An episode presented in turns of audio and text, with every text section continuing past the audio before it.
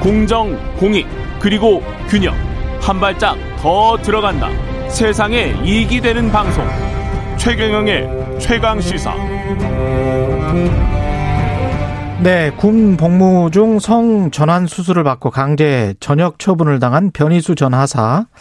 자택에서 숨진 채 발견됐죠. 국가인권위원회는 강제 전역 처분이 부당하다며 육군 참모총장에게 처분 취소를 권고했었고, 변 전 하사도 군 복무 계속하고 싶다 이런 뜻을 피력했지만 육군은 심신장애 판정을 내리면서 강제 전역시켰습니다. 결국 이 사건을 통해서 우리 사회가 성소수자를 대하는 민낯 어떤 것인지 드러난 것 같기도 한데요. 트랜스젠더 인권단체 트랜스 해방전선의 류세아 부대표 연결되어 있습니다. 안녕하십니까?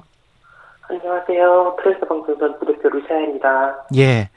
지금 혹시 스피커폰으로 말씀하시는 건 아니죠? 약간 좀 울리는 것 같아서. 예. 어, 네, 아닙니다. 예. 변희수 전 하사 아, 부고의 상심이 크실 것 같은데 심정 어떠신가요?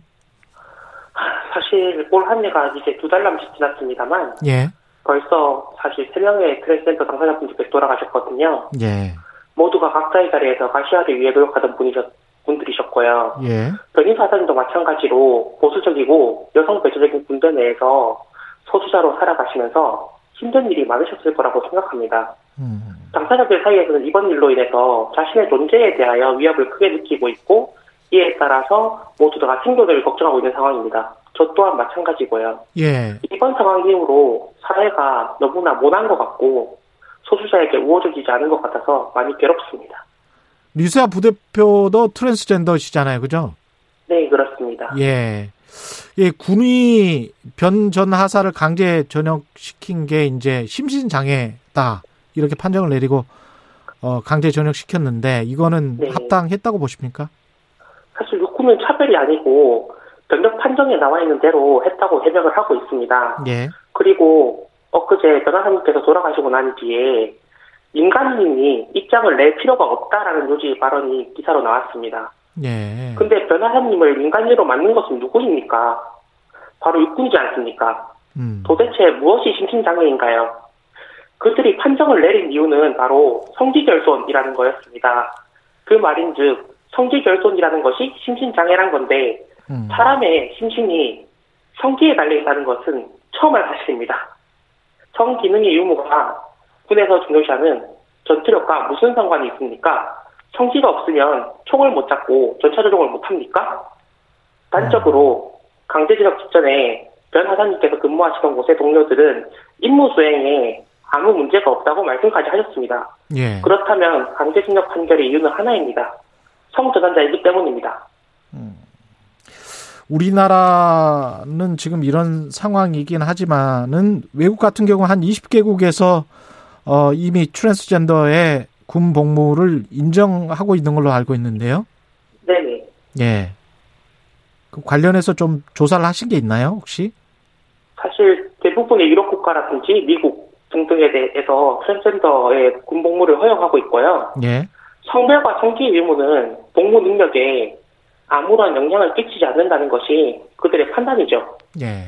지금 육군과 국방부는 선진 군대를 외치고 선진 병력을 외치면서 군대 내 소수자 차별은 왜 그대로 저지르는지 모르겠습니다. 음. 동성애를 한다고 해서 트랜스젠더라고 해서 그것이 전투력과 무슨 상관인지 도저히 모르겠습니다. 심지어 이번 사건 같은 경우는 헌법에 있는 직업 선택의 자유마저 침해하는 일입니다. 아. 군대는 예. 국민을 지키는 존재인데 국민을 성소수자 혐오로 살인한 것입니다. 군 복무 문제뿐만이 아니고 우리 사회 전반적으로 봤을 때도 성소수자를 대하는 어떤 인식 수준이 좀 문제가 될 것 같은데 본인이 직접 어, 당하신 경험도 있을 것 같습니다. 네, 사실 로밍의 수준은 갈수록 깊어지고 있고 예.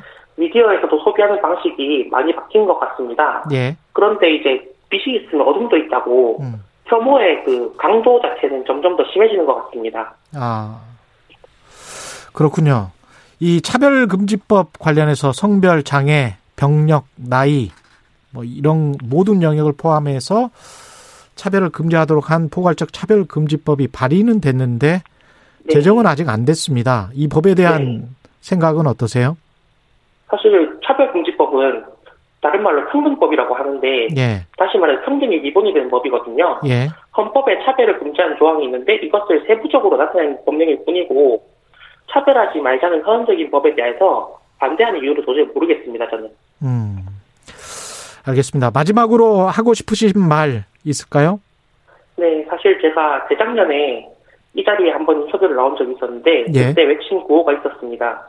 그만 죽여라. 우리도 살고 싶다라고 외쳤습니다. 재작년에. 근데, 예. 네. 거의 이 년이 지난 지금까지 이 구호를 제가 외쳐야 될 줄은 몰랐습니다. 음. 성소수자이기 이전에 우리도 같은 시민이고 국민입니다. 국가는 국민을 지켜야 하는 것입니다. 국가가 국민을 내쳐서는 안 되는 것입니다. 과연 국가는 성소수자를 같은 국민으로 대우하고 있습니까?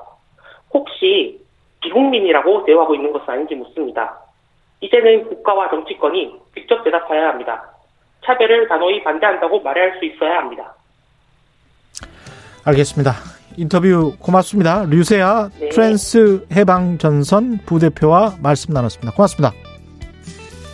사이이이님 변희수 하사 같은 성소수자를 품어주지 못한 이 사회가 부끄럽습니다. 제리님 우리나라 인권은 아직도 멀었네요. 이런 말씀하셨습니다. 케이비에스 일 라디오 최경영의 최강시사 이 부는 여기까지입니다.